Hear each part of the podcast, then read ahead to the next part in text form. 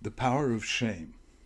On the 20th of December 2013, a young woman, Justine Sacco, was waiting in Heathrow Airport before boarding a flight to Africa. To while away the time, she sent a tweet in questionable taste about the hazards of catching AIDS. There was no immediate response, and she boarded the plane unaware of the storm that was about to break. Eleven hours later, on landing, she discovered that she had become an international cause célèbre. Her tweet and responses to it had gone viral. Over the next 11 days, she would be Googled more than a million times. She was branded a racist and dismissed from her job. Overnight, she had become a pariah.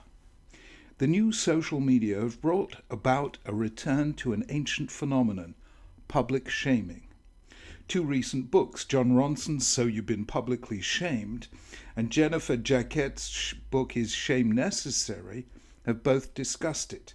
Jacquet believes it's a good thing. It can be a way of getting public corporations to behave more responsibly, for example. Whereas Ronson highlights the dangers. It's one thing to be shamed by the community of which you're a part, quite another by a global network of strangers who know nothing about you or the context in which your act took place. That is more like a lynch mob than the pursuit of justice. Either way, this gives us a way of understanding the otherwise bewildering phenomenon of tsara'at, the condition dealt with at length in last week's parasha and this. It's variously been translated as leprosy, skin disease, or scaly infection. Yet there are formidable difficulties in identifying it with any known disease. First, its symptoms don't correspond to Hansen's disease, otherwise known as leprosy. Second, as described in the Torah, it affects not only human beings but also the walls of houses, furniture, and clothes. There's no known medical condition that has this property. Besides, the Torah is a book about holiness and right conduct, it's not a medical text. Even if it were, as David Zvi Hoffman points out in his commentary, the procedures to be carried out don't correspond to those that would be done if Tzara'at were a contagious disease. Finally, Tzara'at, as described in the Torah, is a condition that brings not sickness, but impurity, tum'ah. Health and purity are different things altogether. The sages decoded the mystery by relating our parsha to the actual instances in the Torah where someone was afflicted by tzaraat. One happened when Miriam spoke against her brother Moses. Another occurred when Moses at the burning bush said to God that the Israelites wouldn't believe in him. His hand briefly turned as leprous as snow. The sages regarded tzaraat as a punishment for lashon hara, evil speech, speaking negatively about or denigrating another person. This helped them explain why the symptoms of tzaraat, mold, discoloration, could affect walls, furniture, clothes, and human skin. These were, in effect, a sequence of warnings or punishments. First, God warned the offender by sending a sign of decay to the walls of his house. If the offender repented, the condition stopped there. If he failed to do so, his furniture was affected, then his clothes, and finally his skin. How are we to understand this? Why was evil speech regarded as so serious an offense that it took these strange phenomena to point to its existence? And why was it punished this way rather than another?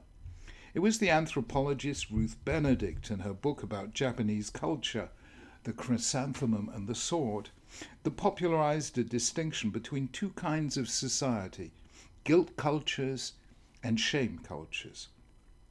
Ancient Greece, like Japan, was a shame culture. Judaism and the religions influenced by it, most obviously Calvinism, were guilt cultures. The differences between them are significant. In shame cultures, what matters is the judgment of others. Acting morally means conforming to public roles, rules, and expectations. You do what other people expect you to do. You follow society's conventions.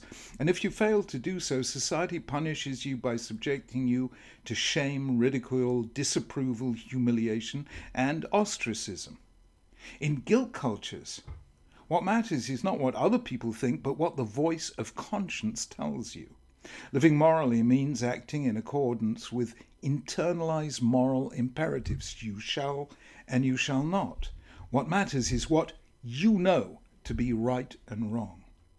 People in shame cultures are other directed. They care about how they appear in the eyes of others, or as we would say today, about their image. People in guilt cultures are inner directed. They care about what they know about themselves in moments of absolute honesty. Even if your public image is undamaged, if you know you've done wrong, it will make you feel uneasy. You'll wake up at night troubled. O coward conscience, how dost thou afflict me? says Shakespeare's Richard III. My conscience hath a thousand several tongues, and every tongue brings in a several tale, and every tale condemns me for a villain. Shame is public humilia- humiliation, but guilt is inner torment. The emergence of a guilt culture in Judaism flowed from its understanding of the relationship between God and humankind.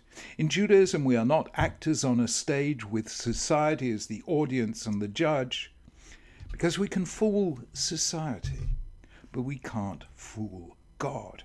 All pretense and pride, every mask and persona, the cosmetic cultivation of public image are irrelevant. As Tanakh says in the first book of Samuel, the Lord does not look at the things people look at. People look at the outward appearance, but the Lord looks at the heart. Shame cultures are collective and conformist. By contrast, Judaism, the archetypal guilt culture, emphasizes the individual and his or her relationship with God. What matters is not whether we conform to the culture of the age, but whether we do what is good, just, and right. This is what makes the law of Tzara'at fascinating because, according to the sage's interpretation, it constitutes one of the rare instances in the Torah of punishment by shame rather than guilt. The appearance of mold or discoloration on the walls of a house was a public signal of private wrongdoing. It was a way of saying to everyone who lived there or visited there, bad things have been said in this place. Little by little, the signals came ever closer to the culprit, appearing next on his bed or chair, then on his clothes, then on his skin, until eventually he found himself diagnosed as defiled. The Torah says, then says this about him. When a person has the mark of the defiling disease, his clothing must have a tear in it, he must go without a haircut, and he must cover his head down to his lips. Unclean, unclean, he must call out. As long as he has the mark, he shall remain unclean. Since he is unclean, he must remain alone, and his place shall be outside the camp. Now, these are quintessential expressions of shame. First comes the stigma the public marks of disgrace or dishonor, the torn clothes, the unkempt hair, and the rest. Then comes the ostracism, temporary exclusion from the normal affairs of society. These have nothing to do with illness and everything to do with social disapproval. This is what makes the law of Tzara'at so hard to understand at first, because it's one of the rare appearances of public shame in a non shame, guilt based culture. It happened, though, not because society had expressed its disapproval, but because God Himself was signaling that it should do so. Why specifically in the case of Lashon Hara, evil speech? Because speech is what holds society together. Anthropologists have argued that language evolved among humans precisely in order to strengthen the bonds between them so that they could cooperate in larger groupings than any other animal. What sustains cooperation is trust. This allows me and encourages me to make sacrifices for the group, knowing that others can be relied on to do likewise.